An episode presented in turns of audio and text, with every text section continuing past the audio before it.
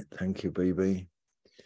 Yeah, well, I, it's good being on, we're drawing to the end of our journey. Um, it's amazing. We've been really away from home since the end of June. So it's been a long period. First Ireland, then Poland, and then across across here in North America. And uh, just seeing the church, seeing the churches, sensing the different things. Um, I, I had news even yesterday of difficulties in a church that's very dear to us, um, near to where we live, in fact, which we'll go back to. And you realize how the Lord is dealing and working with people. And and I, I wanted to take up this theme of our body um, this morning um, because it just shows the wonder of the Lord's redeeming work. Uh, so the theme really begins in Colossians chapter 1.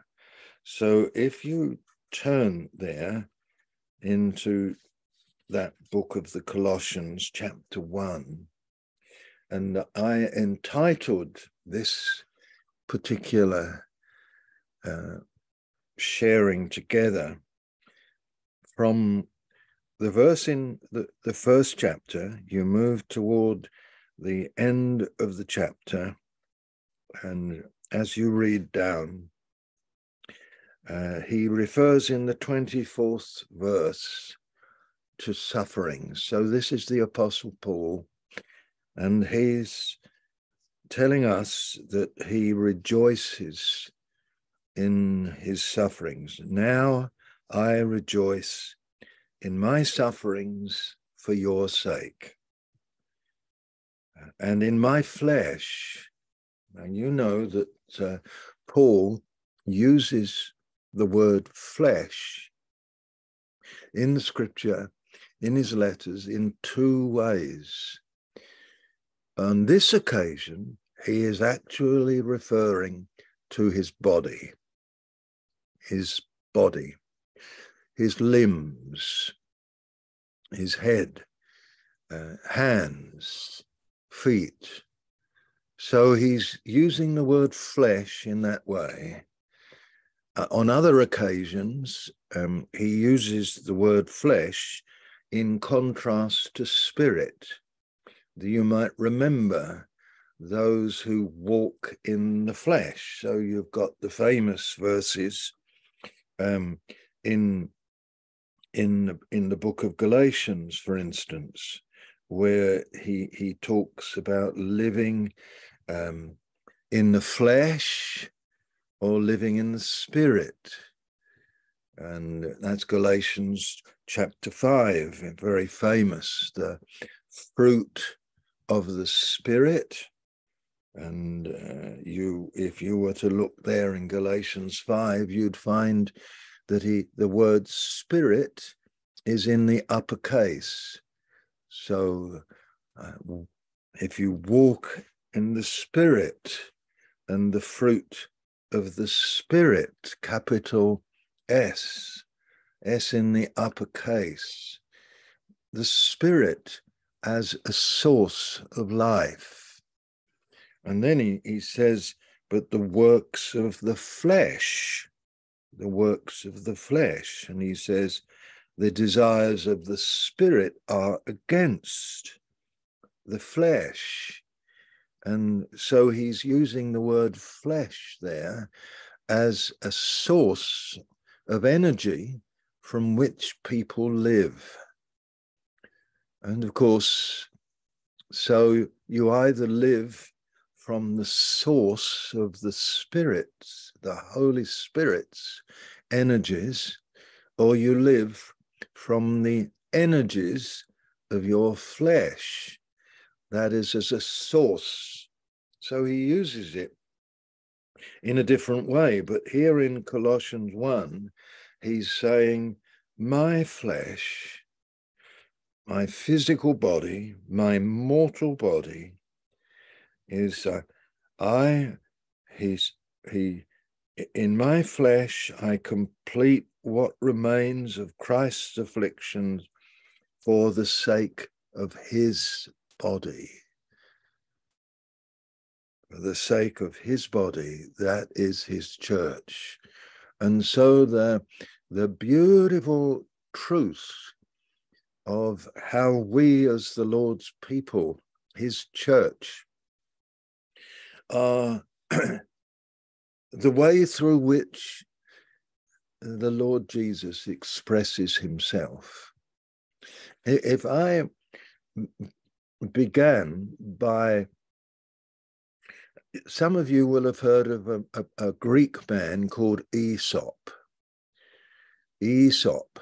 Have any, has everybody heard of this man? And he's famous particularly for um, fables that he wrote. He lived in about five centuries, I think around 450 before Christ. And one of his famous fables is about the physical body and the members of the body, the physical body. And in his fable, where he's trying to do some teaching through these kind of stories about the way that society runs, the way that society is as a body, so that each one is a member of the body. So, for instance, in uh, the United States, um, or Malaysia, you're having um, these elections coming up in two weeks' time, and you we talk about the body politic. You may have heard of that, the body politic. So, society as a body, and of course, this was a very strong belief in the days that Aesop wrote Greek democracy, a body of many members. You're we're uh, in, in Malaysia, there's the body politic. We're all connected to one another. Malaysia, every member, the Chinese community, the Indian community, the Orang Asli community, the, the Malay community are really one community. And in Aesop's fable, where he's trying to picture this, our interconnectedness, he says that uh, the members of the body, of a body, so the arms and the legs and the hands, uh, were thinking to themselves, the stomach does nothing except receive food. It does nothing except receive food, digest food, enjoy food, and enjoy more food. And so they thought in this stupid way, we just we just help the stomach to feed itself. And uh, so uh, the belly is getting full and nice and satisfied, and we're doing the feeding. So the hand says, and the arm says, I'm going to stop putting food in the mouth. Uh, and the legs say, I'm going to stop walking to the restaurant. Um, you know, and uh, you understand the picture. So we're going to stop supplying this selfish belly. And so they did so. They went on strike and they stopped feeding the belly. And you can know exactly what happened. Of course, the, the body began to die. And uh, and they kept on at it, you know, for a while until in the end it looked as though the body was going to die. And so Aesop told this story and as far as I know, they had to relent. And they began to realize that they suffered if they ceased to do their part in the body that they had to, the hand had to, the arm had to put the food in the mouth, the legs had to walk to where the food was. And so this profound interconnectedness is actually a very powerful thing for us to think about. and when Paul, he's using this, of course, in this verse. He said, My flesh is contributing for Jesus' sake, for the sake of his body. I, in my individual life, my individual flesh is part of his body. And you will know very clearly if you pass over into 1 Corinthians, how Paul takes up this same kind of theme. And no doubt Paul knew Aesop's fable. So in the 12th chapter of 1 Corinthians, when he's talking about the church, he's taking up the theme of the body, the church as a body you could call it the body religious. You could call it the body spiritual. And he talks about verse um, 18 of chapter 12, or let's begin at 14. Chapter 12 of 1 Corinthians For the body does not consist of one member, but of many. And if the foot should say, because I'm not a hand, I do not belong to the body. That would not make it any less a part of the body. That's a profound statement, by the way. That as soon as you were born of God's Spirit, you became part of Christ's body and your flesh became a part, that is, your mortal life, your day to day living. You became part, I became part of Christ. Now you begin to think of that in the context of perhaps the local church that you are part of, that you have been added to. You just think of that, that your flesh is for his body, um, as Paul puts it in Colossians. And isn't it wonderful to not only have a spiritual life, but a spiritual life that is in the body? To have um, 20 years, 30 years 40 years. For some of us, it's been nearly 60 years where, with a, a real knowledge, um, we have been conscious that we are part of Christ's body upon earth, that he himself, the head, is in heaven sat down at the right hand of the Father. And the way that he expresses himself, the way that he works, the way that he acts, the way that he serves, the way that he loves, the way that he speaks, the way, you know, is by the Spirit's work through the living members of his body that are here upon earth.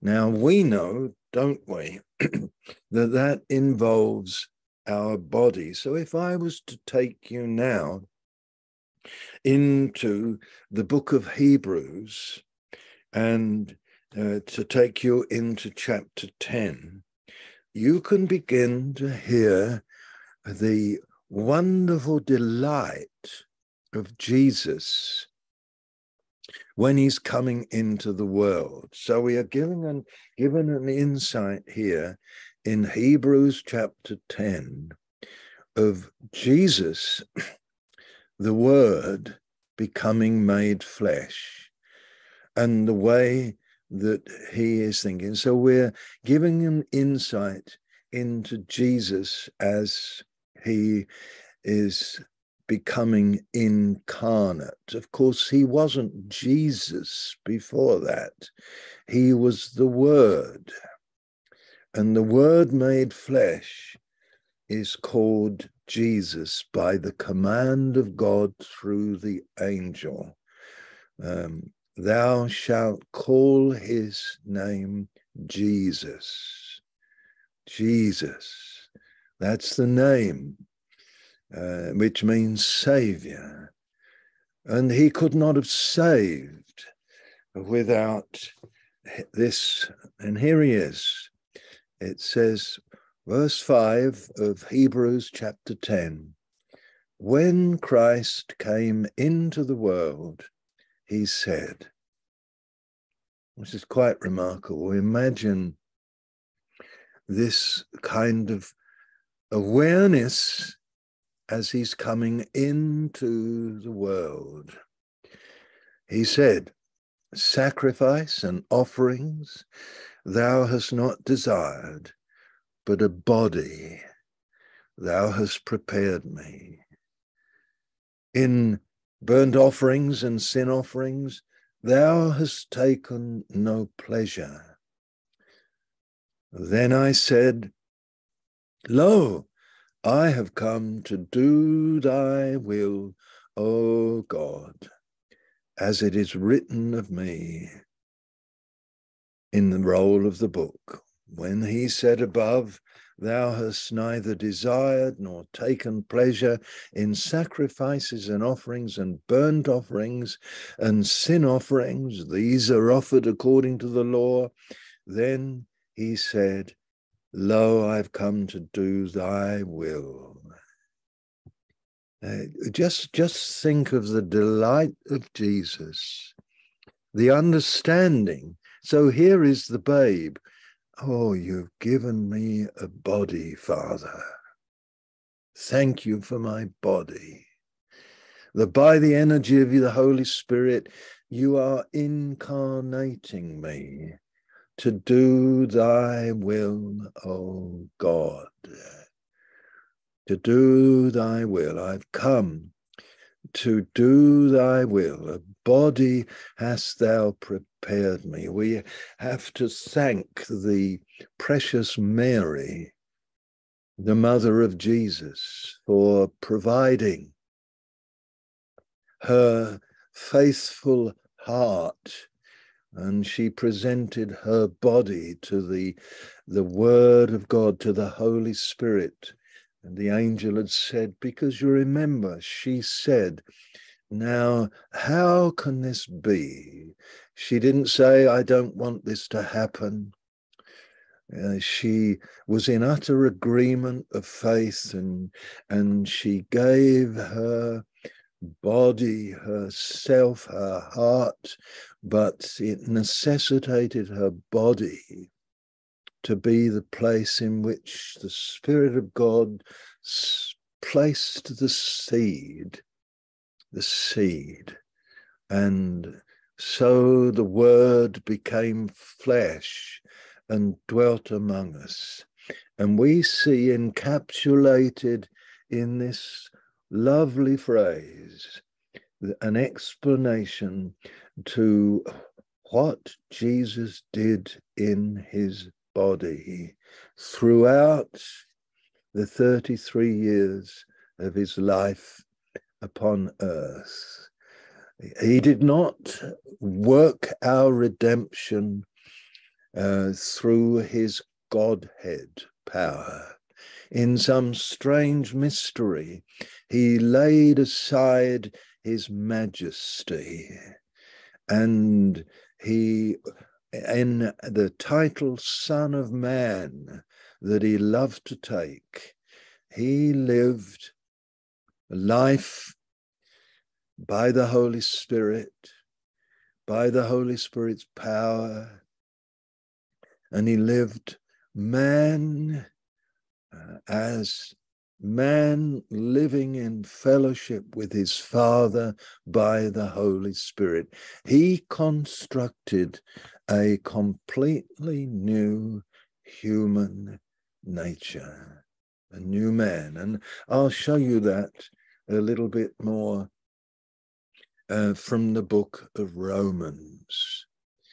Now, you know, and I won't mention, I'll only mention this in a phrase or two.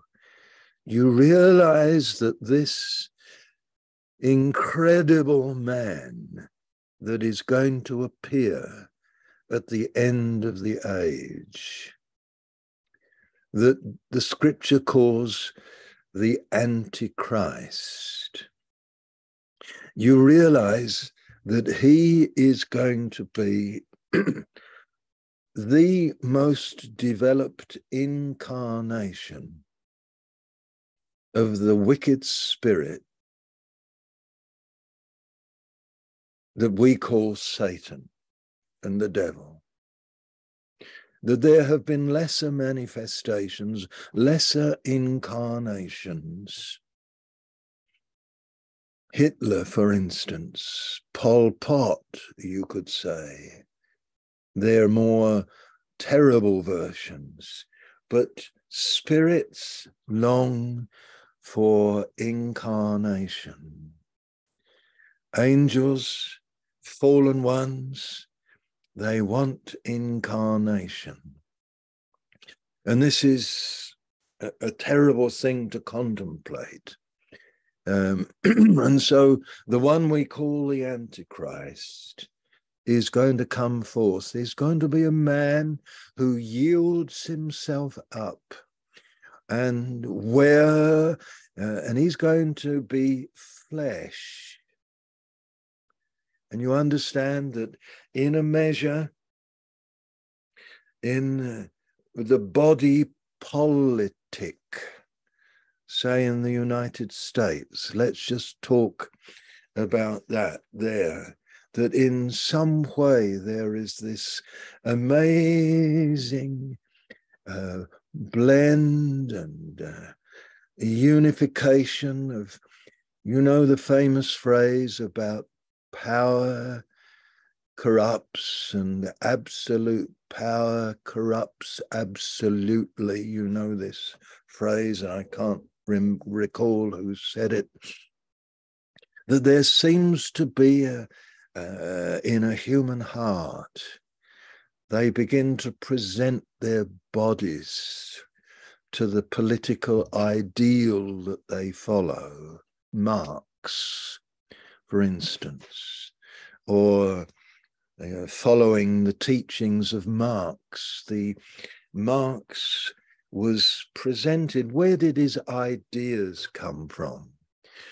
You know, when he wrote that book, and then they came not simply from his own mind, but the suggestion of spirits and he presented his body, he presented his thought patterns, he presented his thinking, he presented his limbs to write that book. And then you think of Lenin reading the book and others reading the book, and he presents his body as a sacrifice a living sacrifice to the ideas of, of Marx. Engels did the same. And so the Russian Revolution took place. I'm wanting to paint the picture very clearly to our hearts uh, that we understand how it works. And so you have politicians, you have business people. Where does that which is just the natural fallen mind working and expressing itself through the body of that person, where does it end? And where does the energies of other spirits come and influence and work? This is one of the reasons that the church, we need discernment to see. Paul expresses it this way We wrestle not against flesh and blood, but against principalities and powers and spiritual wickedness in high places. That's how he puts it. That there is not only flesh and blood in the White House, there's not only flesh and blood in Westminster, there's not only flesh and blood in Harvard developing these ideas that we now call wokeism in North America. And to a degree, they're using that word in England as well. We wrestle not simply against the flesh and blood. These people are yielding themselves up to spiritual wickedness that somehow they correlate to they correlate to there's a sort of a kinship. And if i was to switch it to hollywood the same principle pertains. And i don't want to develop this too much but just to say to you that you understand that demonic powers have nests where they gather. And Hollywood, you could say, is a nest of demonic powers where there are people that are giving themselves up. They're giving their bodies, which includes their thinking powers. They're giving their flesh to the constructs and if I switch this to a member of the body of Christ, do you know the name of the man who said, I became the most reluctant Christ, uh, Christian in uh, England. Do you know the name of the man who became convinced of the veracity of the truth of God and the saving work of Jesus? And he became convinced about it and he declared himself to be the most reluctant Christian in England. And uh, he gave his body as flesh to the body of Christ. And in particular, he gave his mind. And he gave his thinking and he gave his imagination and he gave the powers of his intellect right over to Christ and the Spirit. And he wrote books like um, uh, uh, uh, The Lion, the Witch, and the Wardrobe. I'm talking about C.S. Lewis. You see, he gave himself over, he gave his mind over, he gave his intellect over, he and he he gave his mouth over, he gave his body over. Isn't it wonderful to think of an obedient man, obedient to the promptings of the Spirit, giving those talks on the BBC radio, uh, talks about Christ, the profound logic that C.S. Lewis, you see, flesh for the body of Christ. That's the thing. Hallelujah. And I go into the book of Romans and uh, I I take you into chapter one, and I'll put your eye on several scriptures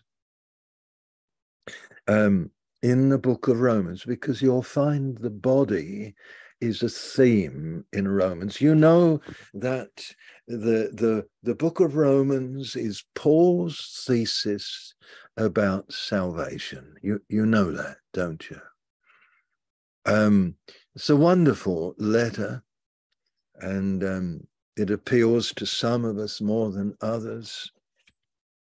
But he, he begins, of course, with his introduction, and he talks about the gospel that he is just, Paul is sold out to the gospel of God.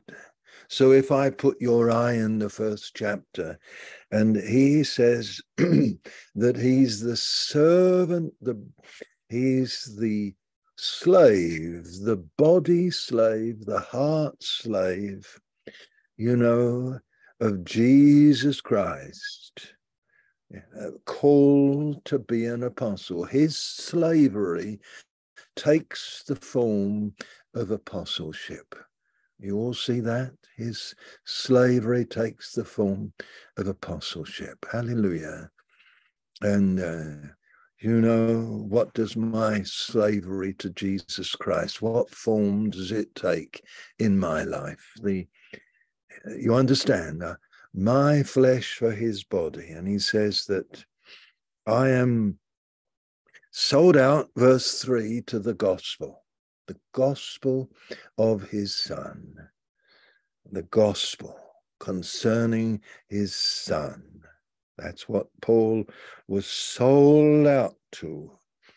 And uh, uh, you you go on through the chapter, and he says, verse nine, that he serves the Lord.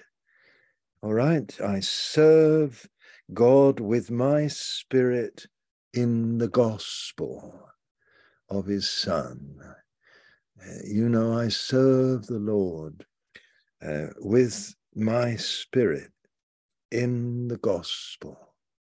So his spirit is working, and spirit works in fellowship with the spirit of God. Your spirit works in fellowship with the Spirit of God.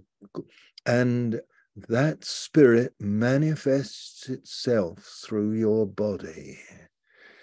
Isn't it wonderful to have a body? A body to do his will in. Jesus said, as I pointed out from Hebrews, thank you for my body. Thank you. To do your will in, Lord.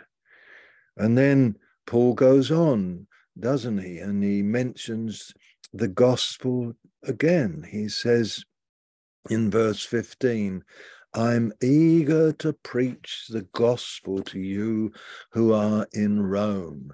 His body's got to take him to Rome. And what's he going to do there? He's eager to preach. And then you come down through into verse 16, and he says, I'm not ashamed of the gospel. Uh, it's the power of God unto salvation. Blessed be the name of the Lord. Blessed be the name of the Lord. You know, I'm not ashamed. I know it's the power of God unto salvation. So he's a gospel man in his spirit, he's a gospel man in his bodily life. And uh, that's what he's on earth for. And you move into verse 18, and he begins to write about the dire straits into which all mankind has fallen. And he's inevitably going to talk, first of all, about things of the heart of man, the mind of man, the attitudes of man, the spirit of man. He's not going to talk about the body of man, the bodies of man first. He's going to talk about the inward life of man, it's inevitable. And he says, the wrath of God, verse 18, is revealed from heaven against all ungodliness and wickedness of men, who by their wickedness suppress the truth. And he's going to begin to show how the inward thoughts of man and the inward attitudes of man, they suppressed the truth. Conscience was registering concerning the reality of God, and they chose so the body politic of man, the whole mass of man, chose to deny God, although they knew God, verse 21, they did not honor him as God, neither give thanks to him, but their thinking became futile, and their senseless minds were darkened. And so the inward states are departing from the reality of God. And as soon as they departed, their bodies began to work. And as their bodies worked, they, instead of, because man is an inveterate worshipper, he must worship Man is built to worship. He's built to worship with his mind first, with his body, and what is done in the mind and in the heart will issue in the body. And so their bodies began to work to change the glory of the immortal God, verse 23, for images. And of course, in primitive man, you could say, here's the images, even the building. Can you think of all the bodily activity in the construction of Babel? We'll build a tower and we'll make a name for ourselves. And so the bodies of them became utterly given to what was working in their spirits and in their minds, the denial of God. And so these images of mortal man, of birds or animals or reptiles. Now you come to this. And you can see this. It's been happening in the 20th century, late 20th century, gathering momentum in the 21st century. Therefore, verse 24 God gave them up to the lusts of their hearts, to impurity. And here it comes to the dishonoring of their body, to the dishonoring of their bodies among themselves, because they exchanged the truth of God for a lie and worshipped and served the creature rather than the Creator who is blessed forever. Amen.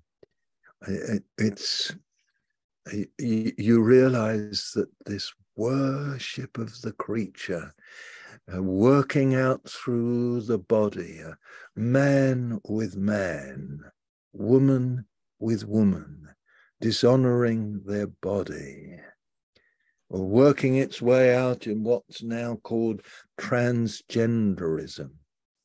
Dis- dishonoring their bodies, their bodies, their bodies, worshipping and serving the creature. You may never have thought of it this way, but in the Old English service, the marriage service, when a man is marrying a woman, in the old service, one of the parts and phrases of the vows was, With my body I thee worship. Legitimate worship of the creature. With my body I thee worship. I render you honor, wife. I render you honor, husband, in every department. this glorifies, uh, for instance, the wife cooking a meal in love for her husband. It's an act of worship. This renders the man in his going to his job to obtain the money, to bless his wife. It, it brings everything into the realm. With my body, I thee worship. Beautiful, isn't it? And uh, but here you can see the, in, in the negative here. Can you see the inevitability of Sodom, sodomy? Can you see all the the dishonoring that even Lot was going to do to his daughters by giving them. You understand the dishonoring of the body. And we're living in ages where God is giving them up to this. Oh dear. So we understand the abuse of the body working its way out, not only in the sexual, but say in the politician, the lecturer who is giving his body up to, so that all the unbelief and denial of God uh, is is working its way out into the body politic, into the whole body of humanity. Oh dear. And isn't it wonderful when you begin to see these precious men and women of the Old Testament who, when God appeared to them and made himself known to them, their minds and hearts and spirits accepted and walked by faith, and their walk of faith worked its way out in their bodies. Glory to God, worked its way out in their bodies. So I think of Noah. Noah found grace in the eyes of the Lord.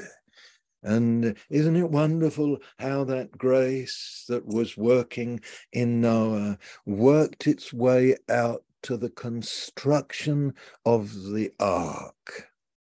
The work of Noah, he presented his body as flesh for the body of God's will in his age this is the sanctification of work, you see, the sanctification of being an artificer with wood, this construction of the ark. We think of Abraham.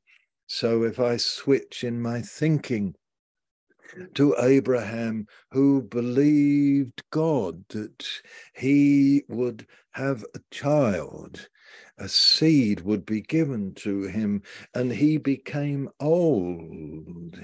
And God waited till all his natural energies were passed away. And he presented his body in faith as an old man to the will of God, to and lo, Sarah conceived and bore a child. That thing impossible, he gave his body to the Lord. You know, we really need to sing for joy about these things.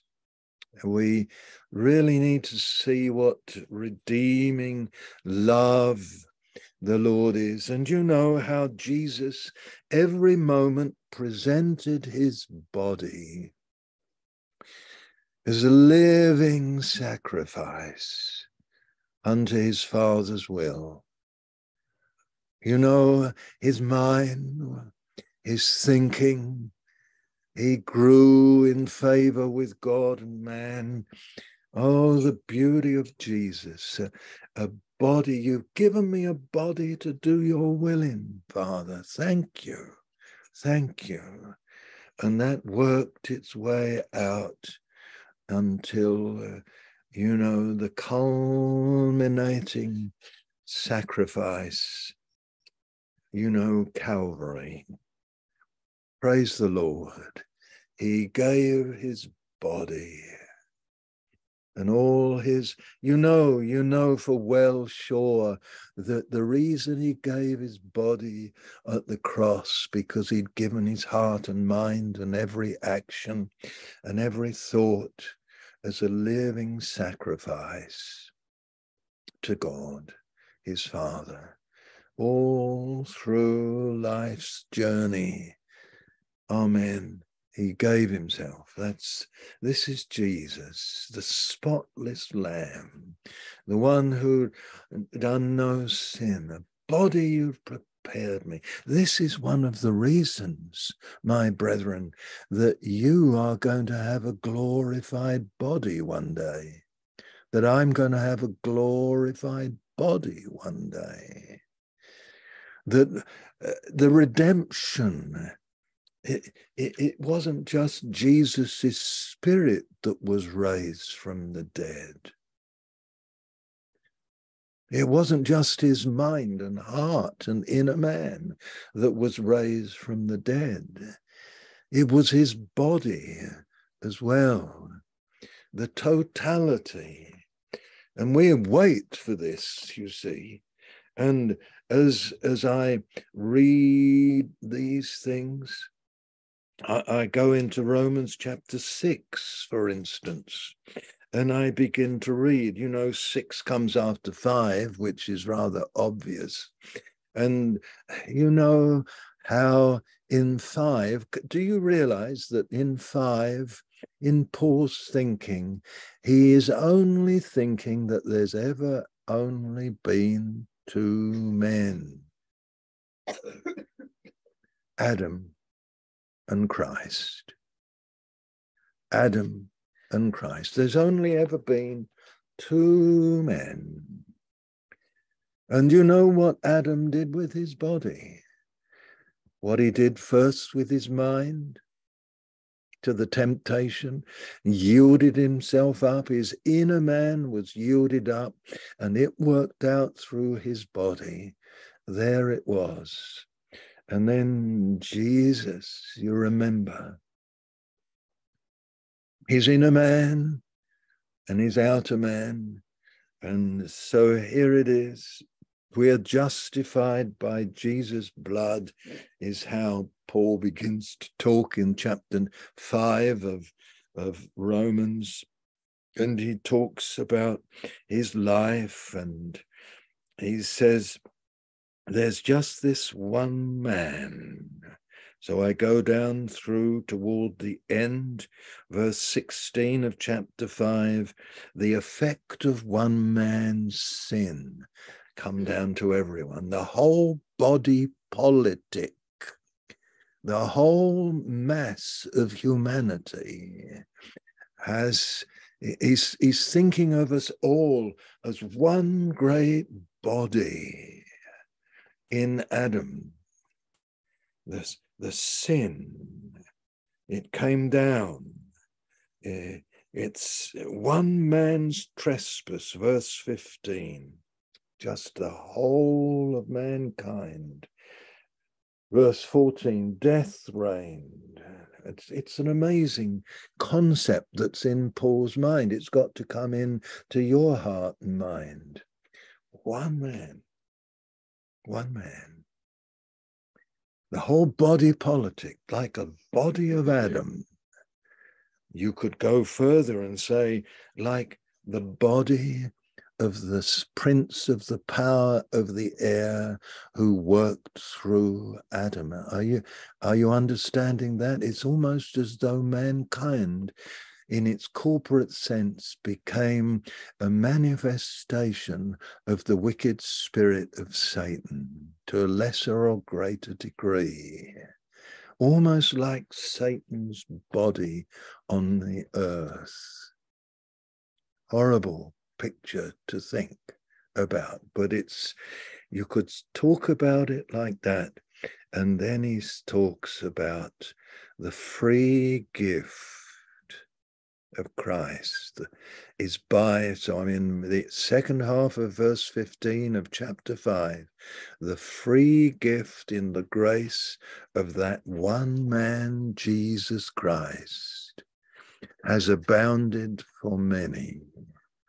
You know, when you were baptized in the Holy Ghost, born again of God's Spirit, you know that you were brought from death to life. You know that you were baptized into his death. That's how chapter 6 talks about it. You were baptized into his death. And you know that you were brought into life and you became a member of the body of Christ your bodies. You became a member of that one man, Christ Jesus.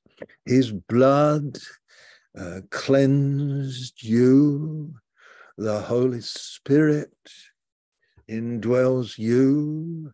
You become a part of his body. You are no longer in uh, Adam you were made righteous, end of verse 19, um, by one man's obedience, many will be made righteous. This is Jesus. I'm in him. I've been made righteous. I've been made righteous. You know, I'm a member of his body when one man's disobedience, the beginning of verse 19, many were made sinners, not accounted as sinners, but they were made sinners. You were made righteous in Christ. Now your calling is to live out that righteousness you to become a living sacrifice, joined unto your heavenly head, receiving his life by the Spirit.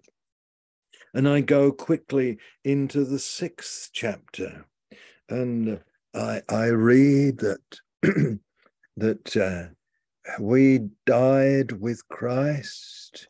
Verse 8, we shall live with him. Uh, here he goes on, verse 12 let not sin, therefore, reign in your mortal bodies. It's, you're no longer in Adam, you're in Christ because you pass through death. Because, with Christ, because you're in Christ, because I'm in Christ. Let not sin uh, reign in your mortal bodies to obey, to make you obey their passions. Do not yield your members, that's the members of your body, as instruments of wickedness, but yield yourselves to God as men who have been brought from death to life, and your members to God as instruments of righteousness. He has saved you. You're no longer part of the one man Adam. You have been transferred from the kingdom of darkness into the kingdom of the Son of His love. That's the Colossians 1 way of putting it. This, you are no longer in Adam. I can't say that enough. It is not possible to live in both. The old man, do you realize that Jesus was spending 33 years constructing the new man? The new man is a man in Christ Jesus who gave himself utterly to the will of his Father and lived in the obedience, a living sacrifice, and he gave his body and he, it came to the cross, and that new man hanging there on the cross took into himself that old species of Adam, sinful Adam, that species, that species of man, that um, bastard thing, we could say, that illegitimate thing, that kind of man, that species, with those habits, with those obedience. Jesus took it to its death, that which could not die because it would constantly perpetuate its selfishness, its selfish life, its selfish habits. It could not die. The spotless lamb was made sin for us. And it in Christ it died. That kind of man died. Adam died. The debt was paid. Justice divine is satisfied. All may live from sin set free. And uh, having done that, Jesus was raised from the dead to die no more Uh, to be the first firstborn from among the dead. And as with a natural birth, the head comes out of the womb first, followed by the shoulders and the rest of the body, so the Lord Jesus came forth from death first and then the body has been coming forth ever since. His body, Pentecostal day, if you want to try and strictly keep to that picture, was the shoulders coming forth. If you want to try and talk about it that way. And you know, I came forth, you came forth. You are members of his body. Yield yourselves to God. I'm in the end of verse 13, chapter 6. As men who've been brought from death to life, and yield your members to God as instruments of righteousness, for sin will have no dominion over you, since you are no longer under the law, but under grace. Can you see the victory, the victory, the victory? Praise the Lord. And you know, that in the 12th chapter, and I'll go there now, and where you receive the further appeal of Paul. I appeal to you, therefore, brethren, by the mercies of God, to present your bodies. You know, the evangelist will say, the holiness preacher might say, you must give to God your all. That's the kind of language. Give him everything. That's the sort of language we use. Present your everything to God. But Paul doesn't talk about your everything, it's too vague. He encapsulates all there is of you by saying to you this Sunday morning in Canada, this Sunday evening, uh, coming to past nine o'clock in the evening in Malaysia, you know, present your bodies as a living sacrifice, present your flesh, my flesh for his body.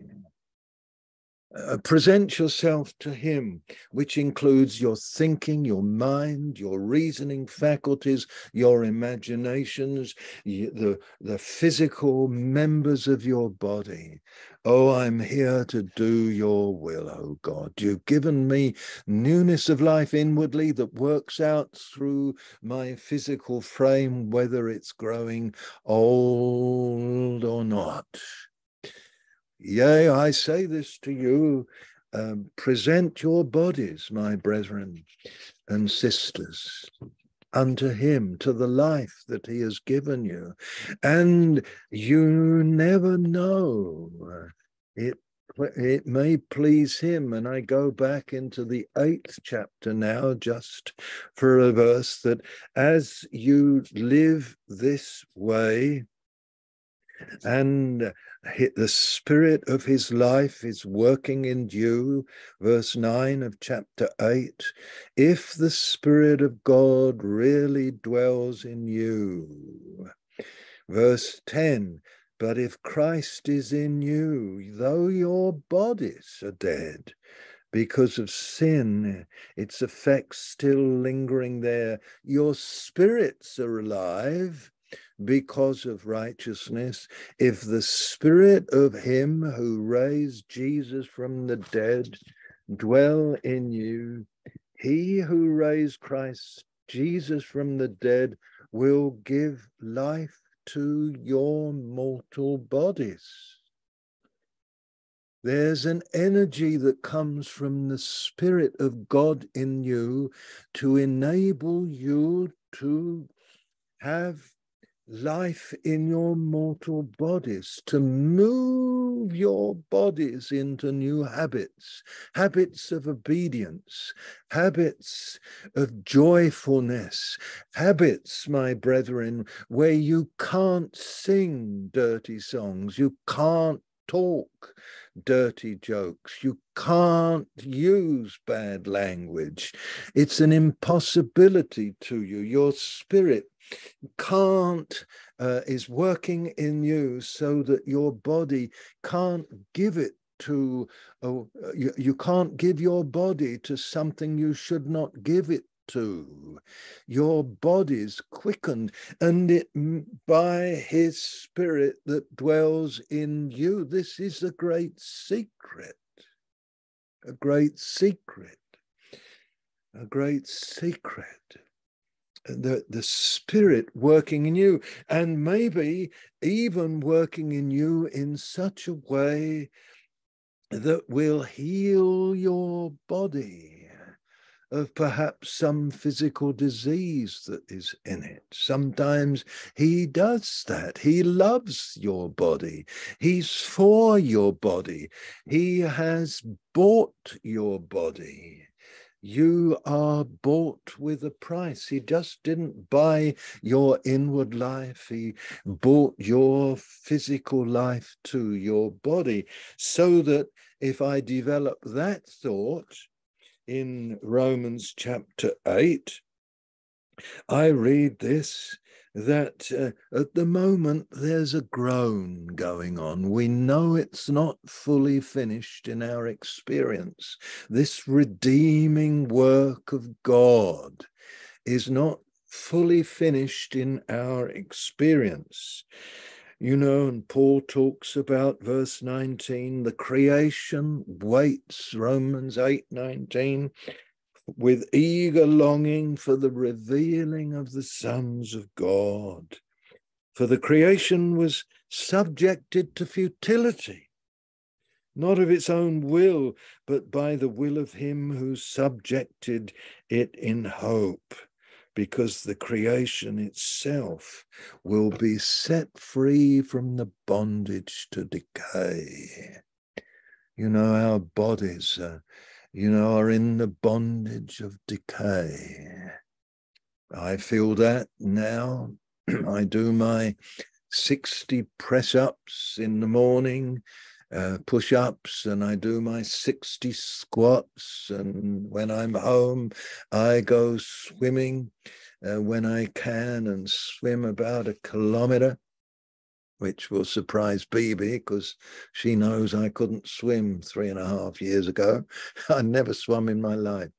But um, she mocked me, did Bibi, and say, "You're, you know, you can't swim." We were at a conference with all the people, and they saw me splashing around in the water. you know, like an idiot. And they laughed at me. And I said, I'll come back next year to the next conference swimming anyway. But, you know, I'm aware that my body is not what it was, and you'll all feel the same the bondage to decay. But isn't it wonderful? Because of what Jesus did, his body is in heaven, his flesh is in heaven, the total redemption, and you and I are part of his body. And so we who have the first fruits of the Spirit, verse 23, we groan inwardly as we wait for the adoption of sons, the redemption of our bodies. You get a little prelude to this when you look at the Transfiguration Mount. And you see what happened to Jesus, where the inward glorious states of his beautiful, holy manhood shone through his mortal flesh and he glowed with a glory. His he shone, and you get a little prelude of what manner of body you and I will have like unto his glorious body. Isn't it amazing that dear John, the revelator, when he looks in and sees the lamb upon the throne he sees the, the lamb. He's, it seems as though the lamb-like inward states of jesus that the the resurrection glorified body of jesus can at times look like a lamb the body can express the inward state, something that doesn't happen to you and I now, but in those days to come, in those days, the body of glory that shall be given to us. We wait for the redemption of our body. Isn't it tremendous? You need not be against your body. You need not be ashamed of your body. Your body is loved by God. Your flesh is for his body. The remainder of your days, uh, there's a dear brother here, and he has Parkinson's. And I was, you know, he's an old friend from long ago. It's a delight to see him again and his wife here. And, you know, the uh, he he he sat there in the meetings and he got up with his stick and he almost fell over. Thank god there was some chairs there you know but there he is determined to glorify god in his body in these latter days of his life even suffering this decrepitude, he's determined to glorify God, to do the Father's will, to sing the Father's songs, as he did yesterday in the meetings, and lead one or two of them. And Amen. Amen. You see, this is what it's all about. And one day Oh, I remember so clearly, you know, a good old friend of ours who had a, a son in, who at the age of 12, he died. And he asked me if I would take the funeral of this boy. And this boy had never walked. This boy uh, could never spoken. This boy had been there in uh, grown up to the age of 12 and they called them in those days spastic in those days. And he died and i drove to the funeral and i was looking to the lord lord what do you want me to speak on? And i remember the lord gave me that word in 1 corinthians 15 with what body do they come and I spoke of this young lad that who had never sinned, who had the blood of Jesus availed for him. And uh, that in that day when Jesus comes, with what body shall that boy come? Glorified body. With what body shall you come? This is 1 Corinthians 15 I'm quoting from. Red, your body redeemed. You say, well, how will that be if I got blown to bits in, in a, a bomb and my body's all who knows where? Leave it to God. Leave it to God.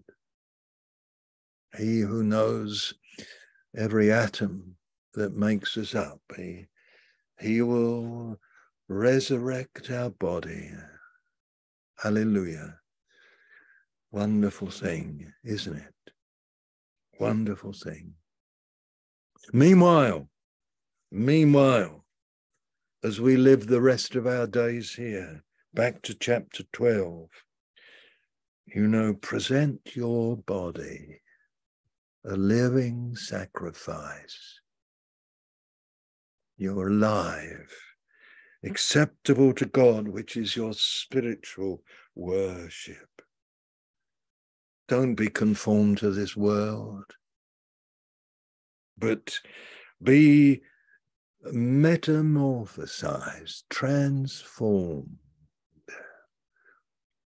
You know, transformed by the renewal of your mind. Something goes on in you when you present your bodies to the reality of what your destiny is and who you are.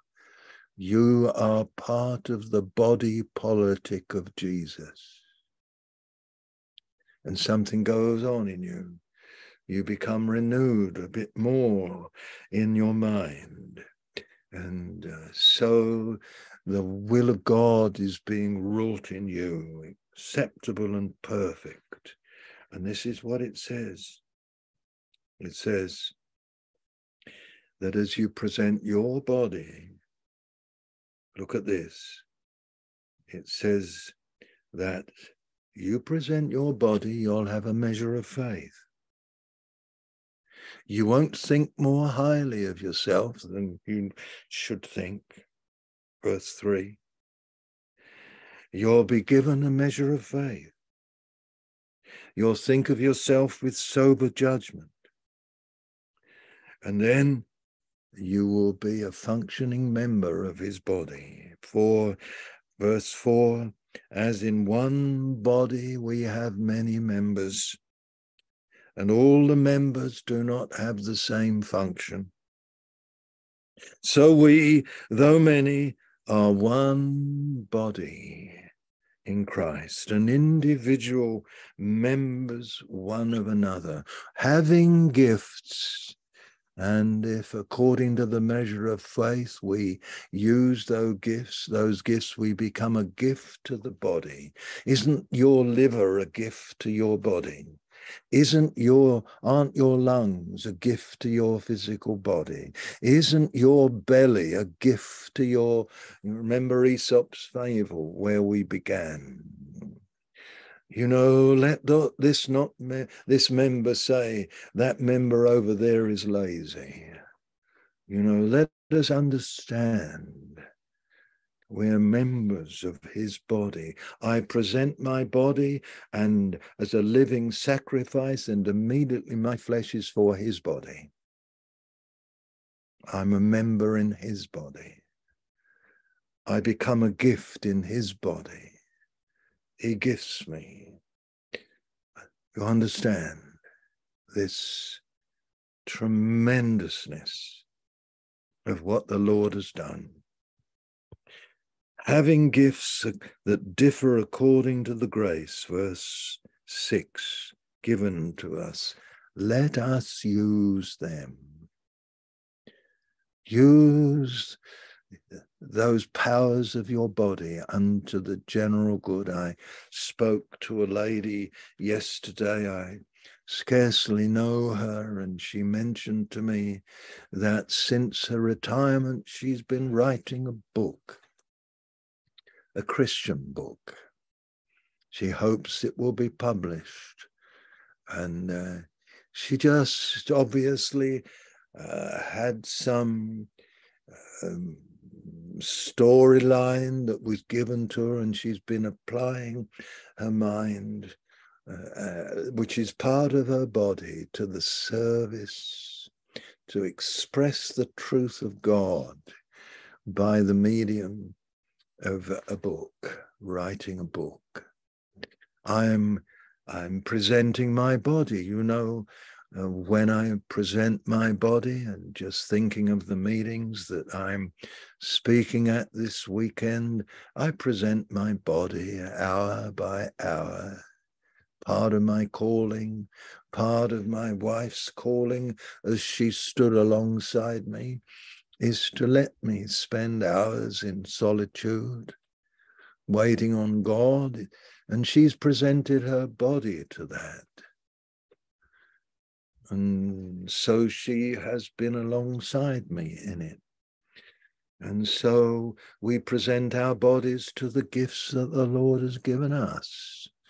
And as we do that, we in turn become a gift. We think of those who have given themselves. I'm thinking of uh, a couple, I, you know, couples that I know who gave themselves to orphans and to needy children. I think of a lady I know in uh, in um, in um, Bolivia, given her life, given her body. I think of others, you know, who've given themselves. Uh, in Thailand, I think of different ones and, uh, you know, I think of couples that have gone to be with the Lord. I think of Amy Carmichael. Then I, I think of those who stayed home and gave their bodies living sacrifices. And so we're all part one of the other. You must give your body, you know. Some of you I always remember some people say to me, why do you why do you reply so quickly usually to emails and messages and so on and so on? Do you know I used to travel to places in Africa and places in India and places in other remote places. And I would stay with a missionary couple uh, perhaps in the jungle somewhere. On occasions, I had to be flown in by helicopter and things like that. Remote places.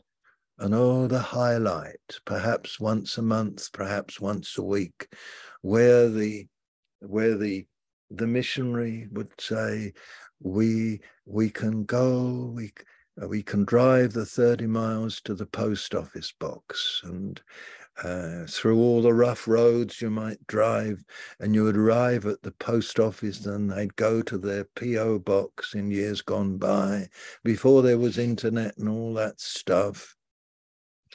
And they would open the post office box, and you could see their face drop. And there was no letter. There were no letters. There was nothing from anybody back in the home base.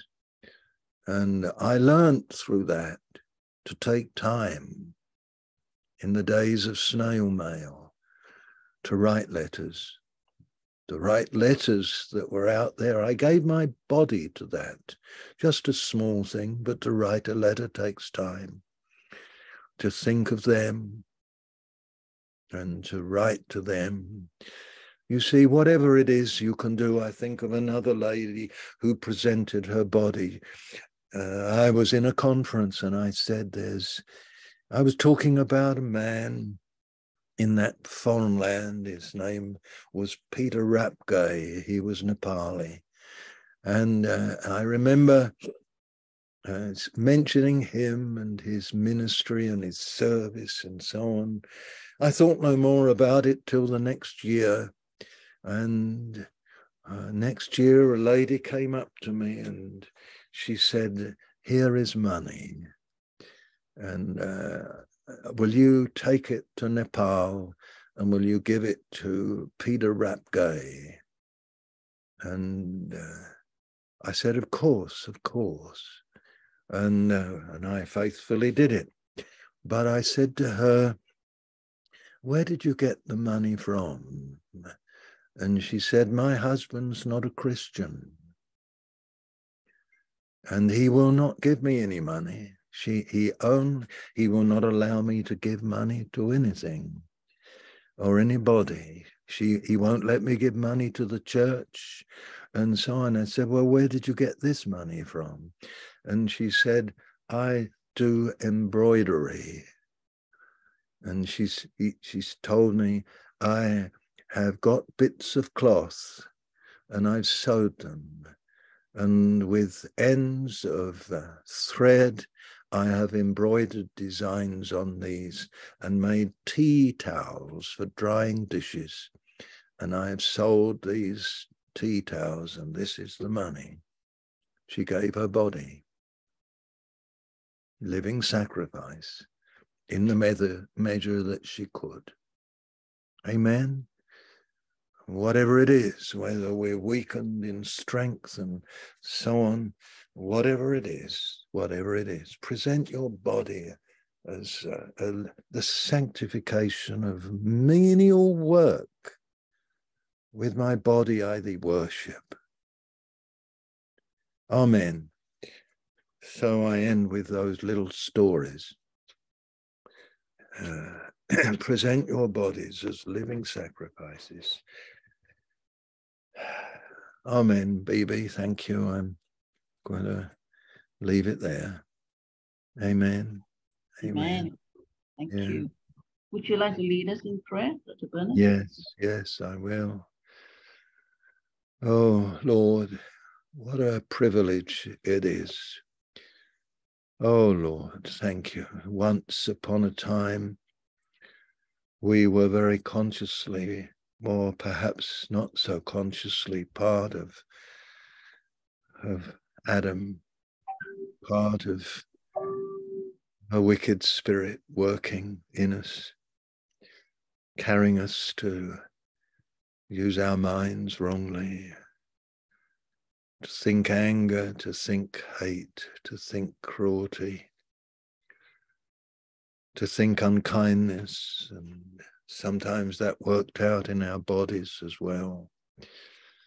To think sin and uncleanness, and that worked out in our bodies. And we did things we knew to be wrong, and we we worship the creature more than the creator. And oh, we magnify you, Lord, for your saving work, for your call in our hearts, for gathering us to your Son. Oh, Lord Jesus, I praise you. We praise you together today for this. Oh, thank you, Father, for giving me a body to do your will in. Thank you for your redeeming action in everything. Every second of your life, every second of your days upon earth, Lord Jesus, giving yourself to your Father and your Father's will, expressing it uh, unto those that you were with by word and by work, by Oh Lord, help us to understand. Perhaps you'll give us healing hands. Uh, maybe, Lord, it may happen once or twice or three or four times where a touch of our hand, because we're your body, you will touch someone unto healing. Perhaps through a hug, you will heal hearts as our bodies express your love for mankind. Perhaps the tone of our voice speaking to a girl in a supermarket who's, uh, or a man at the supermarket at the checkout uh, perhaps through words we speak through our tongue, there'll be some ministry from your heart. Thank you that you've given us bodies. Thank you, Lord, that you have joined us to your Son. Thank you that we have weak bodies, maybe if we are older, bodies with less strength, uh, where the bondage to decay is working. But we thank you that in us is your spirit who quickens our mortal bodies to do your will in, in the present moment. Oh, Father, thank you for these things. We, we revel in the truth of it. We revel in the promise of it. We revel. And we love you together.